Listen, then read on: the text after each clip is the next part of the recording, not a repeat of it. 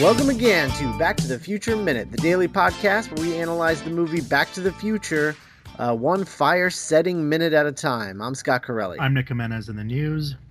And joining us this week is uh, my old friend John Kuhn, comedian John Kuhn. Welcome to the show. Hey, thank you for having me. Uh, so today we are going back to minute seventy-one, which begins with Doc Brown plugging in a generator and ends with a knock at the door of the garage. Um, so my first question is, uh, why do you think Doc has a saxophone? I mean, Occam's razor, dude. You think he plays saxophone? You know, maybe I've, maybe it's sort of akin to Sherlock Holmes and his violin, or, you know, I, I, I by the way, but if, if he can play that saxophone, then, God, just all I want is, like, Doc on top of his roof at night, just blaring, like, Careless Whisper. Yeah, yeah. I mean, I just, I, I, I, I just, I just, God, what a perfect instrument for Doc Brown. Yeah, I don't like, know. It's the perfect, because it, it's just, it's just on that cusp of dorky and cool. Right. Like a saxophone in the right hands can be either really cool or really, like, deeply dorky. Bill, Bill Clinton cool, or? Or, like, yeah, like Bill Clinton or, like, Lisa yeah. Simpson, you know? Or, uh, uh, what what's uh, Nick Offerman's character on uh, uh, Parks and Rec? Yeah, Ron Swanson. Ron, yeah, Ron Swanson's alter ego. That, you know, totally. uh, Jeff Goldblum is also a uh, jazz pianist, so, like, you know, yeah, yeah. pieces always have that uh, have that weird musical gift. So oh yeah. Saxophone. I'm really in, into the idea of, like, Doc having, like, a secret, like, jazz musician yeah. saxophone player alter ego. Hello, my name is uh, uh, Black Forest. Midnight? Black Forest. I couldn't think of a suggest. Black Forest Midnight. Um, but yeah, maybe he just pops into, like, the Hill Valley nightclubs. Uh, or, you know, what would be even sexier is if, like, every once in a while he hops in the old Studebaker and makes his way down, like, to San Francisco and maybe hits up some of the clubs down there. Yeah, maybe. Get DeLorean later on, going to the old jazz joints, smoking left-handed cigarettes, going, oh, I'm the Doc. Yeah, he could play with, like, Tito Puente or, like, Sergio Mendez, you know, like all the jazz great Coltrane. That's what I would do. If I could, if I had a time machine, I would travel back in time and I would see live performances I couldn't see, you know, like, like Zeppelin. Oh, that'd be cool. Or, like, Richard Pryor in the seventies, you know, stuff like that. Yeah. That'd be cool. Why doesn't Marty get safety goggles? Well, he's never prepared. He never, he, he never gets a, a, a well, not a text, but he never... Doc never says, hey, we're going to do science business. Come prepared. It's always like, hey, I'm in the process of doing something. Help me with Doc it. Doc brought the radioactive suit for uh, Marty, though. So yeah. you'd think he'd have yeah. an extra pair of goggles for him. Right. Well, he was wearing the, um, he was rocking, the, was Doc wearing, he wasn't wearing goggles in nineteen eighty-five Prime, was he? At at the Hill Valley Mall, was he wearing goggles? No, because he was, because he was wearing his, uh, helmet, the radioactive suit. So yeah, he had the mask on. Because yeah. in right. two, he has those patented, like, you know, twenty fifteen sunglasses. Mm-hmm. But he doesn't wear that in part one. I just that that's such a part of the Doc Brown costume that I forget he doesn't wear that until the sequel. It's like Jason's hockey mask, right?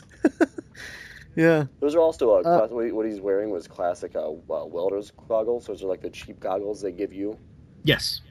All right. So he's just accomplished jazz saxophonist, amazing wizard of a, a scientist, and he has, like, the cheapest goggles you can possibly buy. He doesn't even have the welding lenses in him. Maybe that's all they had in the fifties.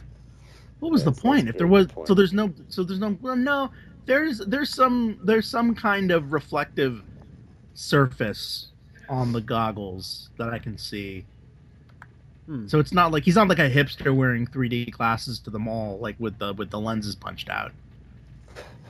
Well, I mean, no, but I, I just assumed I didn't assume they were, like, welding kind of safety goggles. I assumed it was like, science you know, goggles. make Yeah, we'll make sure you don't get fire in your eyes or something, yeah. you know, yeah. sparks in your eyes. Did you guys something. ever take? Uh, did you guys ever take shop in high school? Yeah. Yeah. Nice. Oh, we grew up in a farm town. Scott nice. Was, yeah. yeah. Yeah. I didn't do shop in high school, but I did have to take a lot of like, like theater, like back, like backstage classes. So like for three hours every day, my freshman year, I had to like work in the shop, and like right. weld and carve and just try not to, to kill myself. Like set building and yeah, stuff? Yeah, set building or set tearing apart. Right. Uh, yeah, so there were a lot of like goggles and clubs around. I used to be able to... Uh, I was quizzed on them like on site, like the difference between different kinds of goggles and different kinds of like gloves and wood and knots. So what was your review of, of the goggles, since you are... Um... Uh, an expert, well, was once an expert. Those you never said how well you did on the test, but I'm imagining you probably did all right. I, had, I mean, I had to pass. I don't remember doing it, but like, I mean, the guy handed me the diploma and he was like, "All right, get out of here." So I, I assume I, I had more hits than misses, but uh, those don't look like any welding goggles that I've ever seen. But maybe yeah, those are just they, typically it's those goggles, but they have the blacked out, the blacked out. That's lenses. True. Maybe I'm just not used to them being like that shape or that color. Maybe. Maybe Doc Brown's just really into steampunk, you know? Maybe he's one of those guys. He's like, he's proto-steampunk, though. Well, I, well, you know what? He, I bet he is into steampunk, because if you remember... That train in, in, is steampunk as F. Yeah, part three is just, is is all steampunk. That's steampunk. But he's sort of, he's like, I think it's kind of like how, you know those guys that were so early block rock and roll that they were just blues? Like, they didn't even mm-hmm. have rock. I think he's like, he's proto-proto-steampunk, because there's yeah. no, like...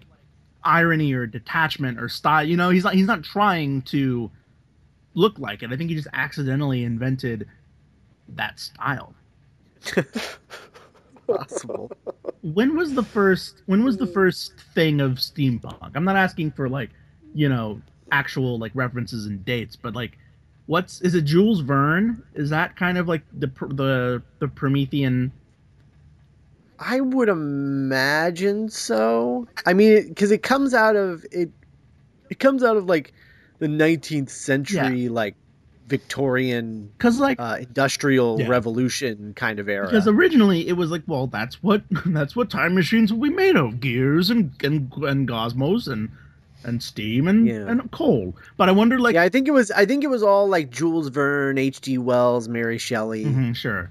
But I, I guess I wonder when people were like, okay, but what if we did that? Because like the very nature of steampunk is that it's retro. Like spaceships wouldn't, C three P O wouldn't look steampunk, but what if he was, you know? Right. Well, I think it came out of, because cyberpunk, the name cyberpunk actually came first, yeah. and that was the eighties. That was like William Gibson and...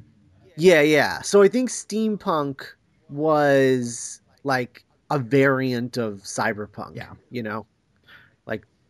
We're like, oh, I don't like, I don't like cyberpunk, like all this technology stuff. I'm like the opposite of that. I'm steampunk. I once you know? um, stage managed uh, an improvised s steampunk like play in Austin, and I had to like deep dive into that world for like a few weeks, like just all the books, all the all the all the like fan art and stuff. You know, yeah, there's a lot of it. It is, it, but it's all unofficial. It steampunk is so. And I hate to, I don't know. I hate to keep bringing this up, but like, steampunk is fascinating to me because there's really no definitive source, right? Like, you know, Tim Burton. It's like, okay, well, it all started with Frankenweenie, or you know, Goth, or even a um, we were saying um, cyberpunk. We can like we can trace it back to like.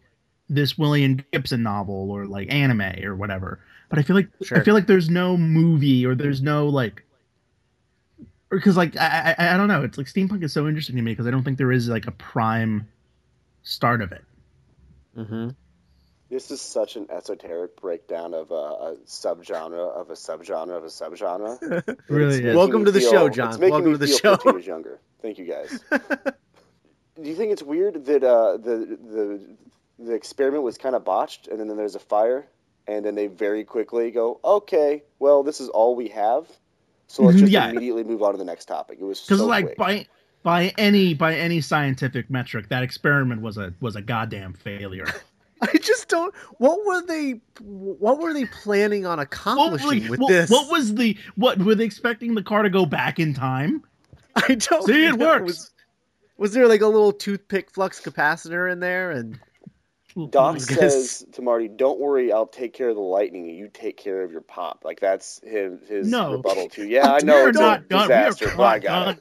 we are not done talking about the experiment, Doc. Don't worry, I'll take care of the lightning. But that was your job this time.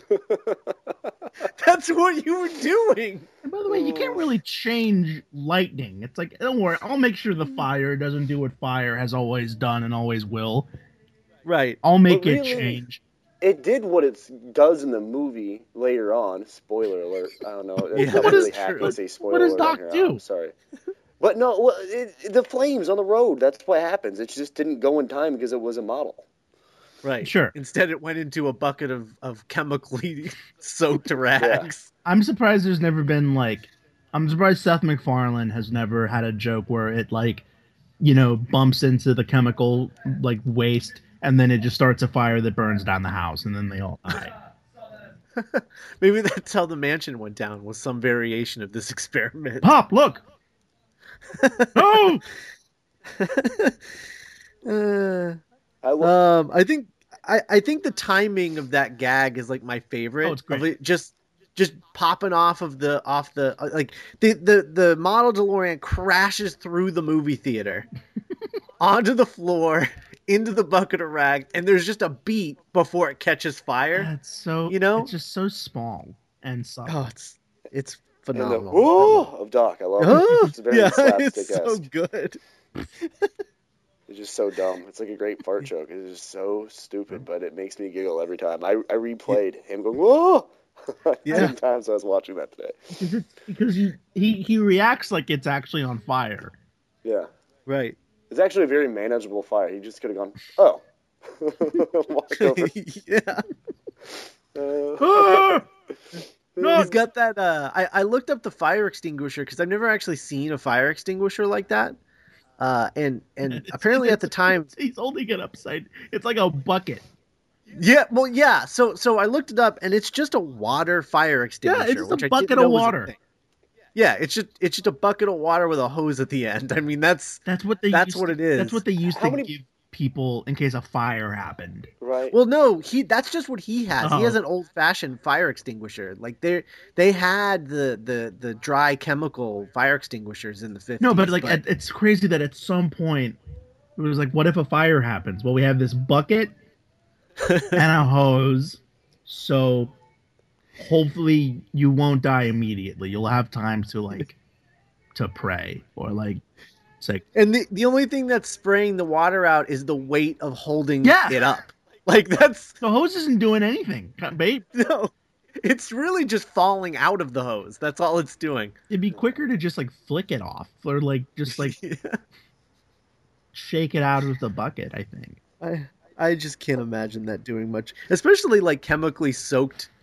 Yeah, rags. No, the Chicago like, I, I, the Chicago fire is making a lot of sense now that I'm. I'm looking at this like fire. Yeah. Like, okay, that could take out. Someone was cooking with grease, and they're like, "Get the fire extinguisher." Oh no! Get the Chicago fire extinguisher. There's a fire, uh, and it extinguishes. We need to extinguish it. That's what they do, not water. Oh, oh man, Marty's shirt's looking really good in the shot. Yeah, it's just such a weird. It, it's every week, week after week, I. I forget what his shirt looked like.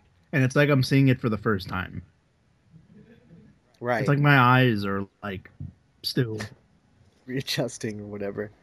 Um, I, I do like how, how quickly Doc changes the subject. Yes. He's like, enough about my failures. What about yours? Anyway. They've got a lot of stuff to do. It's pretty crazy how much stuff has to happen. They have like a, it's kind of professional. They're like, oh, well, well, that's all we got. Let's go on to the next thing. Yeah. Yeah. You know what I like about the old Marty, the old Marty Doc friendship? It's it's it's like seventy percent business, forty percent broing out. Like mm-hmm. they're always on the they're always on the clock. They're never too chummy. Right. There's an obvious affection for each other, but it's not you know, it, it it's not like pain and game. I've just I just love how quickly the bond between them forms, because you know, Marty knows Doc, but like this Doc doesn't really know Marty that well. Yeah, but I've, it just clicked immediately. I've always attributed that to this Marty already having the years of history, and so he sort of already knows how to speak Doc, so to speak. Right, and maybe Doc is just so, I don't want to say on the spectrum, but just so just so Doc Brownie that he it's almost like, oh cool, he can he can talk to me, nice, now I now I don't have to slow down. At this point in time in history, has he already been outed as the town kook? He was like pre-kook. Yeah, I think because because he, he he didn't become the the town kook until after the mansion burned down, and that's not until the sixties, I think. Yeah, he's resting. Lo- he's resting safely in like lovable doof. Right. Okay. Like, oh, right. There he goes. There he goes. He's going to say that make more sense if uh, he. Uh, I forgot about that. That would have made more sense if he was already like the the town uh, outcast. Uh, oh, like he's just right. Could be like, oh, okay, he's talking to himself and the dog that does isn't out around yet. Jesus Christ. Everyone else, uh, ev- everyone in town just knows him as like, oh, oh, Doc Brown. You mean the saxophone king? Yeah, the saxophone, saxophone king, king of Hill of- Valley. Yeah, the saxophone king of Hill Valley. The Doc. There should be more backstory. The Doc. There we go. The Doc, saxophone king of Hill Valley. Well, I guess I guess we have our episode title, and I think that about wraps up this week. You guys have any other notes? No, no, that's my new headcanon. All right. Well, uh, John, can you come back tomorrow? Yeah, yeah, that'd be great. All right. We, uh, we that wraps up this one then. We'll be back tomorrow with minute seventy-one, seventy-two. In the meantime, uh, you can go to our website, back to the future minute dot com. You can email us, contact at back to the future minute dot com. You can follow us on Twitter and Tumblr at B T T F Minute. Like us on Facebook. Leave us iTunes reviews. Check out our other podcasts, The Doctor's Companion and Geek by Night, which premiered last week, so make sure that you're listening to that. And also check out the other uh, Star Wars Minute uh, and Goodfellas Minute podcasts. And uh, we will talk to you tomorrow. Bye.